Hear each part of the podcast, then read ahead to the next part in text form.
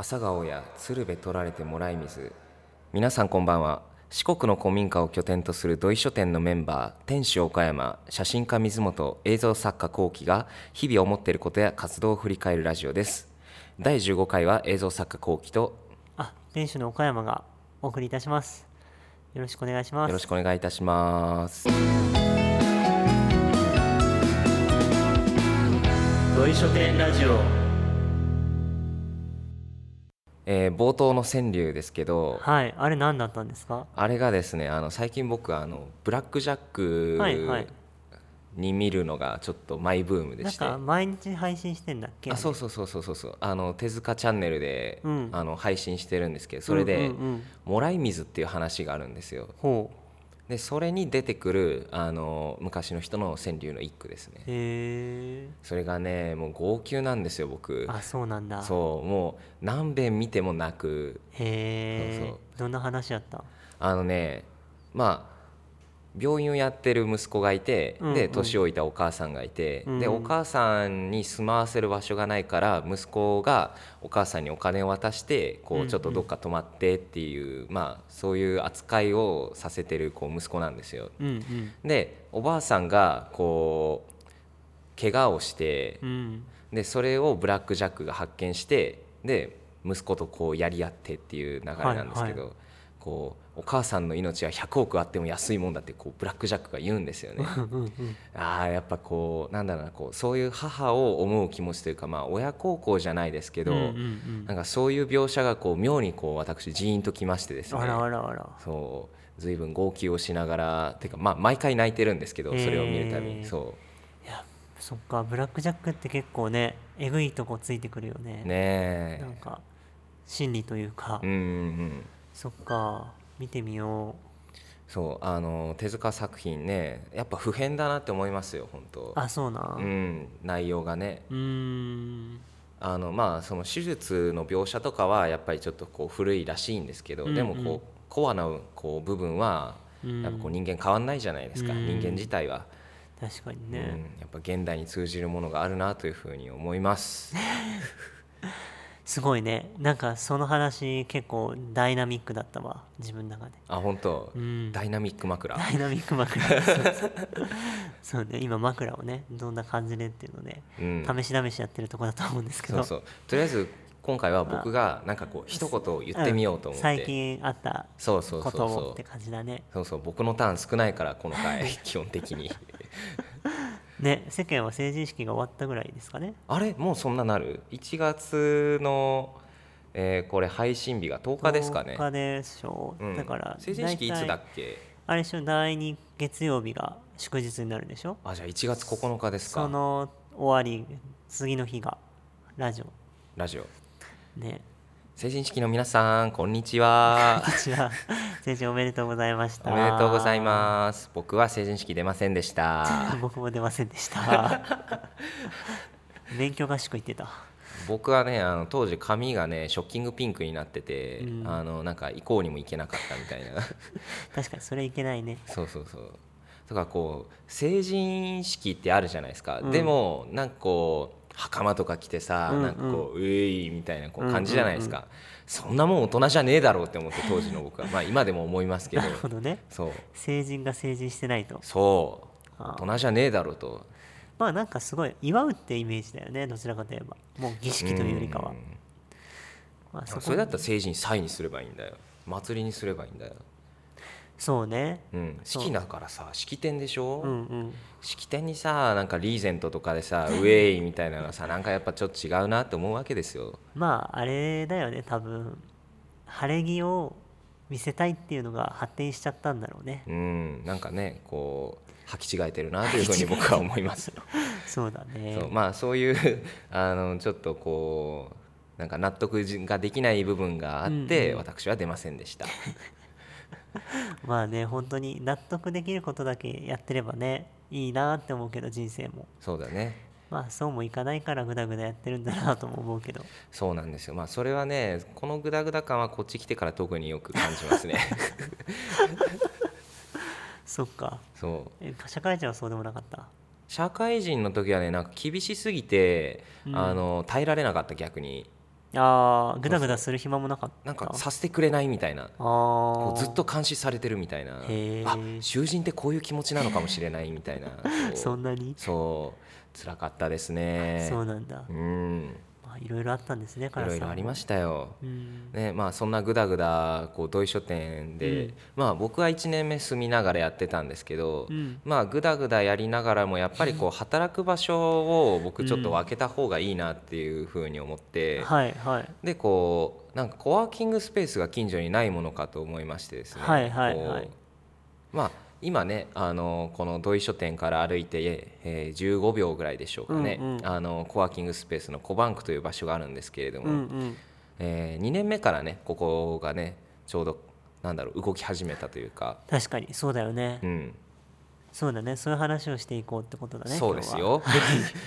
我々ずっと枕枕で5分使ってますからも今日はなんかもう視聴者置いてけぼりちゃう。大丈夫かもしれない。まあまあまあ話しましょう、話しましょのー土井書店がねシェアハウス兼シェアオフィスみたいなうそうですね。位置づけだったんだよね。うん。これをあの専門用語で言うとコリビングっていうらしいんですけど、まあ、それをやってたけどなんかマックス7人とかおったんやなかったかなすっごい人いたねねでまあ広いとはいえうん、土井書店もプライベートも仕事もなくなってきた感じそうだ。もうぐちゃぐちゃ？うん、簡単に言ったら。カオスですよ。そう。でまあなんかそのカラスとかね、うん。それでちょっと仕事ができないと。うん。でかつねちょうど隣に地銀地方銀行が撤退した事務所がね空いてたんだよね。ね。でちょうど大家さんが新しい、まあ、大家さんというか会社がうん。買い取って新しい事業の事務所。うんただ空きスペースがあるけん使ってみんかって誘いがあったよね。ねありがたいことにね、うん。あったんですよ。そうそう。それで烏谷とあのもう一人のパーソナリティの水本うん。の2人があ使いたいですという感じで始まったところかな。そうですね始まりは。うーん。どうでした？その時は新しいこの事務所を着手するにあたってワクワク感とかやっぱありました？でもねこんなに綺麗じゃなかったですからね。あの今ねそのコバンクでまあ大体収録をしてるわけなんですけどね、はいはい。あのい今ね割とねあのまあ普通の人だったらそ,、まあ、そこまで綺麗じゃねえって言うかもしれないですけど あの最初はあのやっぱ銀行の跡地なんでこう銀行のこうなんだろうなこう金庫とか、うんうん。なんかね監視カメラとかうん。もろもろがもう撤去し終わった後の、うんなんか、えーそうだね。まあ、そういう荒れた、まあ、ちょっとその場所が荒れてて、うん。まあ荒れてるというかなんだろう手つかずの状態というか、うんうん。まあこれからどうやっていくんだろうなっていう意味ではあの、うん。ワクワクはちょっとありましたね、うん。あーなんか秘密基地できたじゃんみたいな。最初の方なんか映画とか見てなかった？映画ね見てました見てました、うん。映画見たりとか、まあ、でも最初はなんかこう場所を定期的に変えながらやってたりとかなんかこうちょっとこう試行錯誤してましたね、うん。なんかねそもそもがねなんか飲食店するかもみたいななんか話もちらっそうそうそうとそう。あったりとかね。当時ね土井書店が。あそれもあったし、うん。ここもなんかオーナーがあったっけ、うん、うん。なんかしたらええんちゃうかっていろいろうん。うん案があったみたいで、まあでもひとまずうん。事務所やったけん事務所でみたいなうんうん。流れやったんかなと旗から。うん見てて思うけど。まあなんかそんなんでえっ、とひとまず事務所やったけんもともとあったものは使いながら、そうだね。あのーちょっとずつ変えてったらっていうのでまあ w i f i はねうん幸い通ってて、じゃあどうしようっていう中で。うん。まあ机とかね椅子もありますから、まあ、うんコンセントもねあの元銀行なんで床からそうそうそう。あの出してたりとかでまあまあ便利で。そうそう。でもうあとはまあ言ったら何もね手つけなくてもいいっちゃいいんだけどいくらでも手がつけれる状態みたいなうん。感じの中でちょうど愛媛県がサテライトオフィスのなんか誘致うん。というか作る人には補助金をみたいなのをすごい斡旋してる時期だったんだよ。ちょうどねその頃あのコロナ1年目で、うん。あの働く場所をね、あうん。のどんどん分散させてるような世の中ですからね。そうですよね、うん。リモートワークとかね。そうそうそうそう。テレワークって言葉がすごく、流行り始めた流行り始めた。もうなんか息吹はあったけれども,、もうコロナでもう一気に行政はね特にうん。傾いたなと思っててその時にちょうどもう同意書店は同意書店の事情でコワーキングを作るみたいな流れになったって感じだよね。まあ、それでまあねその2人プラスね英会話の先生？そうそう英会話の先生とかまあ近所に住む方ですよね、とかまあちょっとこうあの隣の地区ぐらいから来てくれたりとかっていうのでなんかこうちょいちょい利用者が集まってきてっていう兆しがありましたね。そうそうそうだからあの回収まあ今ねあの天井まあその補助金とかを使って天井をやり替えたりとか、うんうんまああのパーテーション作ったりとかっていう備品関係があるんですけど、うん。まあすでにその備品とかが入る前にもう利用者がある程度いたっていう。そうそうそうそう。でその事業で結局20箇所ぐらい、うん。うん確か愛媛県内に、うん。あのコワーキングができるんだけど、うん。他は多分そのこれからうん。うん集めるって感じだったと思うけど、ううんちはもうおる状態っていうところからのスタートうんうん。って感じだったのかなとそうね。そこがちょっと違うポイントですよね。なんかねなんでこんな山奥に おる状態から始まるかもようわからんけど、ねよくよくわかんないですけどね、うん。なんとなくぼーってそうそう。で補助金をね使うっていうことにすごく抵抗があって、うん。でまあ実際あの使ってこなかったんだけどそこで初めて使ったのかな、うん。うん。でまあ一番使いたくない理由がやっぱりススケジュールに追われたり報告書に追われるっていうのがあありますね。報告書とかねめん。どくさいんですよ。でこれをこうやって買わなきゃいけないとか、うん。通販でポチったらポンみたいなうん感じじゃなくてみたいなのもあったり、まあ、そもそもねちょっとずつ買い足して買い足してなんか決めていってもいいところが、うんまあ、3月には報告せないけんから1月までに済ましてねとか、うん。ね、ちょっと急ピッチでね。そうそうそうそう。とかなったりしたのですごく大変だった思い出はあります。うん。まあ、おかげさまでね随分あの快適に使わせていただいております。まあね本当に、まあこれもね話し出すと止まんないんそうだね。だけど、うん。まあまあほどほどでいいんじゃないでしょうか。ね。まあなんか林業会社さんが買い取ったとこなので、木がいっぱいあるような場所にしようっていうコンセプトでなんかいろいろ揃えていったって感じですかね。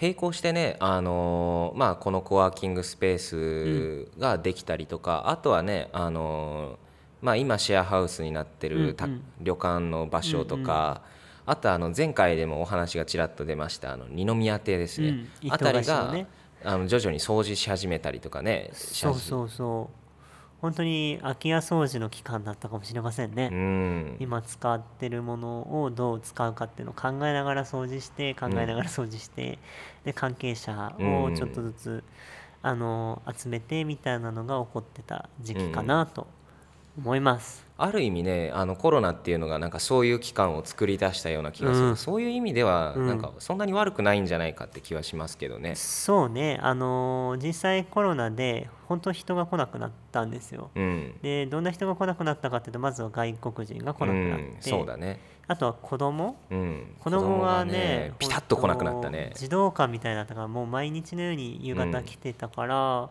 それがまあね来なくなって寂しい部分もあるけど、うん。なんか先生がやっぱりねいろんな人が来るところには行かないようにってういうん。いう中で土井書店はいろんな人が来るところという認識でうん。子どもたちの足が遠のいたのかなと、うん。あと子どもたちに聞いたらまあ喫茶店とかうん。始めたら行きにくくなったみたいな話は言う言いよるけど、うん。まあまあそんなんで来なくなったりあとは普通に国内の人でも国内の人も動かんかったやん。うん最初の1年動かなかったですねそう。1年。まあ2年目のうん。途中ぐらいまで結構やっぱみんな億劫だったかなって、そうね。今年の初めぐらいでもまだ東京い愛媛から行くのみたいな。あそうそうそうそう。あったよね。あるある、ううんちの親とかもね随分釘刺されましたよ え行くの？みたいな。ねそんなんだったから丸2年ぐらいかな、うん。コロナって結構いろいろ影響したのかなとは思うんだけど、うん。本当結構ね東京やら大阪やら旅人やらが土井書店来る場所だったのでもうその対応で手一杯うん。だったのもあったので、あのーそれがなくなったのでまあじゃあ建物のことやるかみたいなうん。自然な流れで。そうだね。そんなんなかこ感じだった。うボカッと空いたリソースをこう、うん。なんかすぐ他に回せるものがうんうん。あったと言いますかね。そうそうそうそう、っうん、ていう感じだったかな。という中でねあのまあそういったコワーキングスペースが始まったりとか、えー旅館の掃除が始まったり二宮邸も掃除始めし始めたりとか、まあ、余ったリソースがどんどんうん。こう別に使われていく中で、もう一つ我々あの大きな、えー回したリソースが、まあ、というか、まあ、今に続くものがありますよね。はいはい。喫茶店か。そうです。ああ 喫茶店やりましたね。はい。それがた確かにビッグイベントでしたね。うん。喫茶店大きかったですうね。ん。ちょうどまあなんかその始めてすぐぐらい3月4月も古民家カフェみたいなのはすごくいいよなとはずっと思ってて、うん、もともと好きなんですか？いや全然カフェとか行かんかった。全然行かない。本当に行かんかった。だって高いじゃん。よくそれでカフェやろうなんていう思考に至るよねだからもうその後から本当に意識的にうん。やるってなってからは行くようになりましたけど、うんうん。それまでは全くもうおしゃれ女子が行くところとか東京でも行かなかったんですか？全く行かなかった。全く行かない。研究室こもってた。あんな神保町とかなんか本買った後読めるカフェとか腐るほどあるのに。ありそうだね、うん。もうその頃はそういうあのマインドではなかったね。あそうですか、うん。もう普通に図書館とかうん。学校で読めばいいやって感じだよねう本は、ん、なるほどね、そうそう。これでまあえっ、とね藤屋ロックとかのね藤屋ロカのバースペースをしたらいいんじゃないかとか、うん。いろいろ考えたけど、まあ、やっぱり自分が今住んでいるというかの土井書店をパワーアップさせていく方が、うん。うんまあ、やりやすいかなという中で、まあ、飲食店に向けて準備していったと。やりやすいっていうのはそのどの辺がやりやすいってこう思ったんですか？あまあその藤屋ロックだけ限定的に言ったら、うん。あ藤屋さんが、まあ、やっぱりそのねまだまだその場所を活用しようっていう段階ではなかったっていうのがあったり、他の物件を探してってなるとまた新しく物件を借りたり、うん。そのね保険とかはじゃないけどリスクがかかったりうん。手間がかかるので、今、まあ、途中まで手をつけてシェアハウスシェアオフィスになってたところを着手する方が、うんまあ、大家さんとかうん。との関係性もそうだしやりやすいんじゃないかなっていう。結構思い切りましたよねそれ。いや？いやって言うと変だけど。いやなんかもう自分家もう喫茶店にしちゃえみたいな、うん。結果的にはそうでしょまあね、う、うん、まあでももともとゲストハウスとかシェアハウスつつもりだったから、うん自分の中で本当にいろんな人が来る状1年目が多分一番来てたと思うけど、うん。それをどうもてなしたらいいかの延長。うん。だからシェアハウスしてるとどうしても片付けが大変なのよ、ああ散らかってましたね我々基本的には、みんな散らかすし自分も散らかすから、うん。この状態でね偉いお客さん来たりとかな？したら大変だなっていうので、じゃあ喫茶店をまあ毎週末ぐらいでもやったら毎週末片付くじゃんと。うん、今ね随分綺麗になりましたよ。そうそう。で毎週末片付いたら、うん。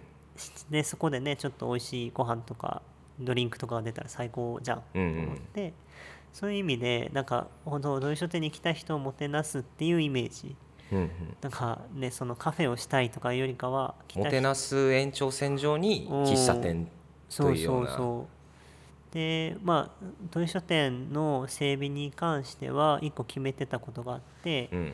現状復帰できる。うんうん簡単に言うとリフォームをしすぎない。うんうん。元にいつでもなんだろうこう返せるそうそう。戻せるというか。まあ賃貸だからねっていうのがあるんだけど、まあやしそれすると結構思想が入っちゃうから自分の。うーん。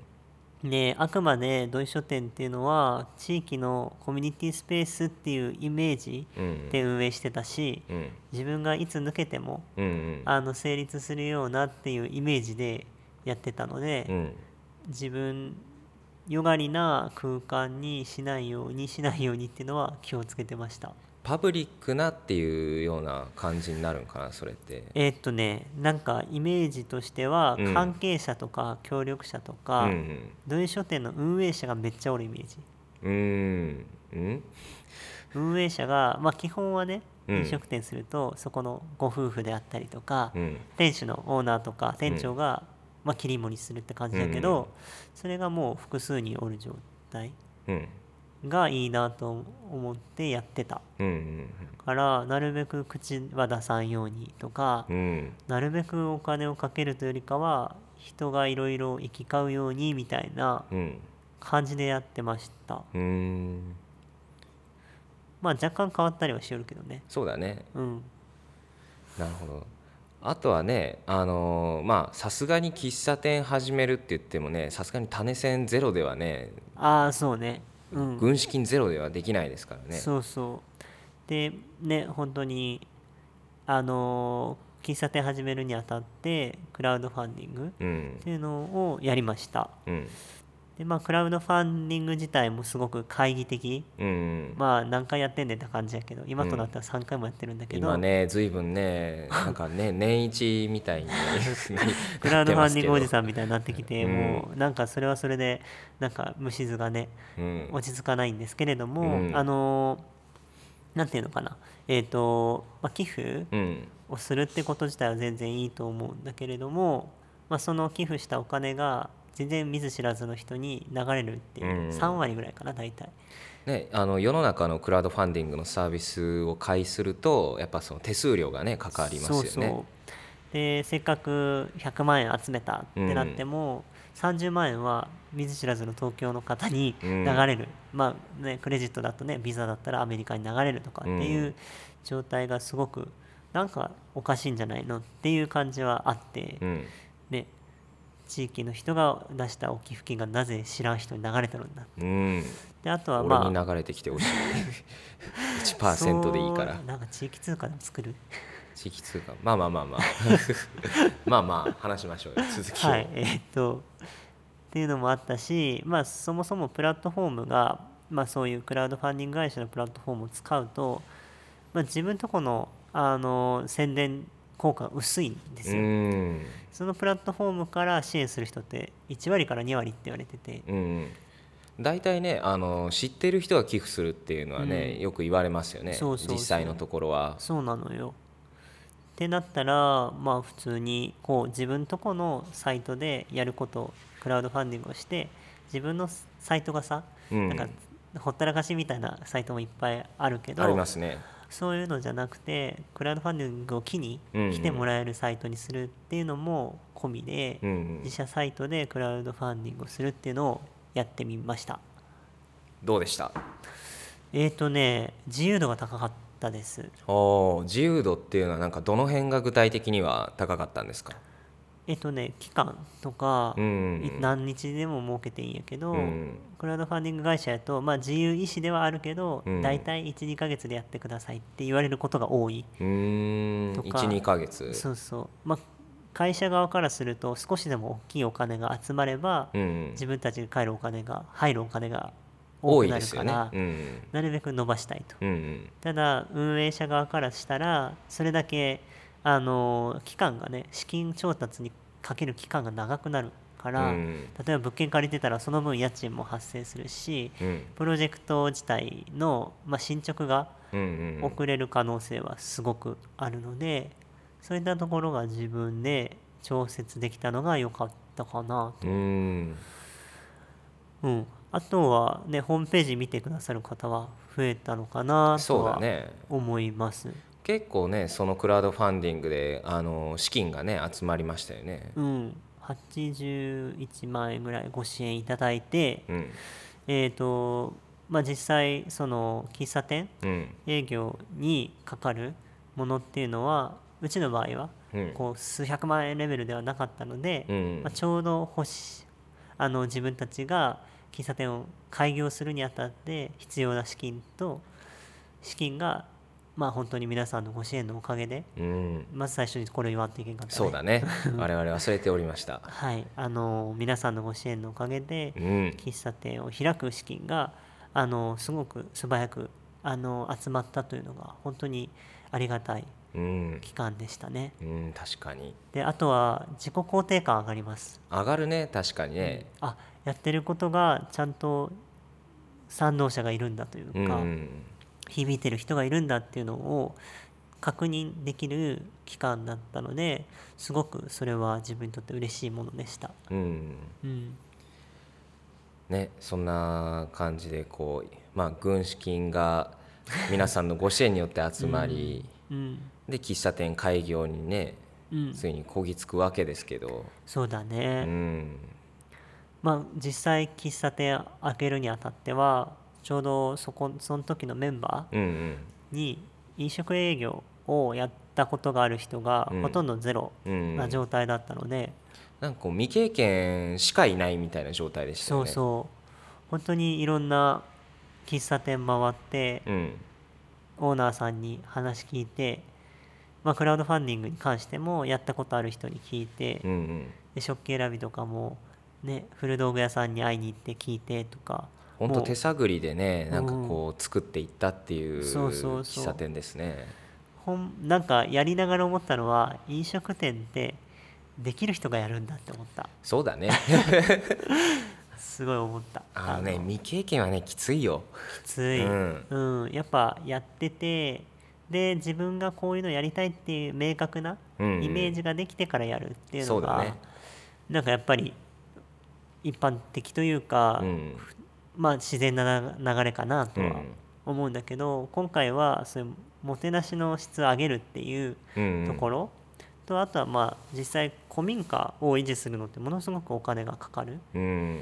からそのまあ修繕費をうん。ずっと積み立てていく必要があるっていう感覚うんうんだったり、あのー結構ね障子が割れ破れたとかガラスが割れたとかは日常茶飯事なので、それが全部大家さんが出してくれる、まあ、契約だったらいいんだけど、うん。うんそうでもなかったし、うん。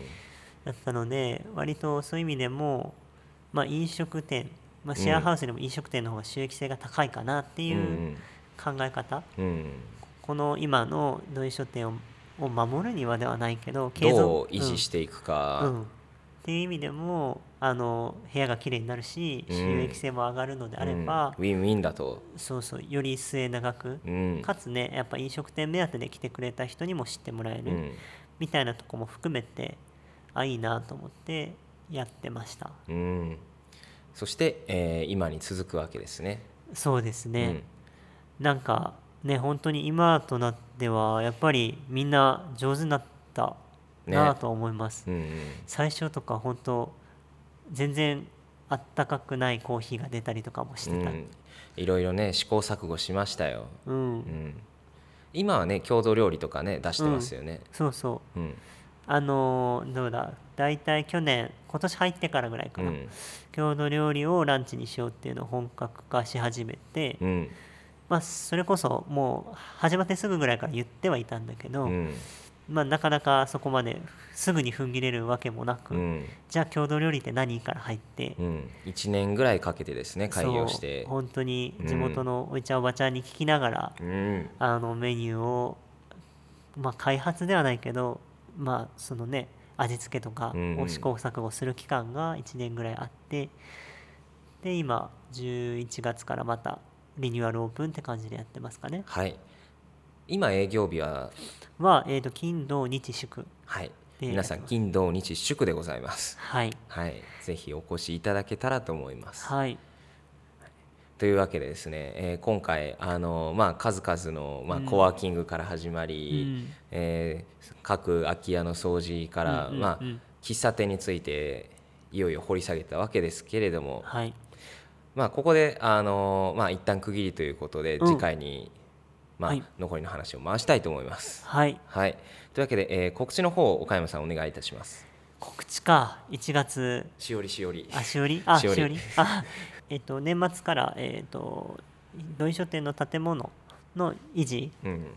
に関して100周年を、えー、と2025年に迎えるわけですけれどもそれに合わせた記念修理を作っております。あの古民家の維持であったりとか、えーこの周辺の環境の田畑の維持とかにも活用していこうと思った、まあ、支援金を集めるプロジェクトになっておりますので気になる方だったりご賛同いただける方はぜひお願いいたします。お願いいたします、えーそして、えー私の告知ですけれども、え3月の11日12日に、えー、伊香崎のギャラリー天神館の方で、え私が、えー、おととおととし作りました、えー天神三市、えー和紙工場の、えー職人の方のドキュメンタリー「神の人々」の、えー上映会を行いますので、えー皆さん来ていただけたらと思います。というわけで、えー今回は岡山さんと僕のはい。えーお二方でお送りいたしました。お二方で、えー感想はですね、えー個人の SNS や、えー、土井書店の SNS までお送りください。はい。えー皆さんの感想を、えーこれでもかとこれでもかと いう、えー待って首を長おります。くしてお待ちしておりますので、うんはい。ぜひぜひあのたわいもない会話でもお送りください。はい、えー次回は第16回水元会になります。こうはいご期待ください。はい。というわけで、はい。えーでは、では 縛らんで。閉まんないね。まあ来週というか次回もお楽しみに、はい。来週も岡山さんは出ます。ではではありがとうございました、ありがとうございました。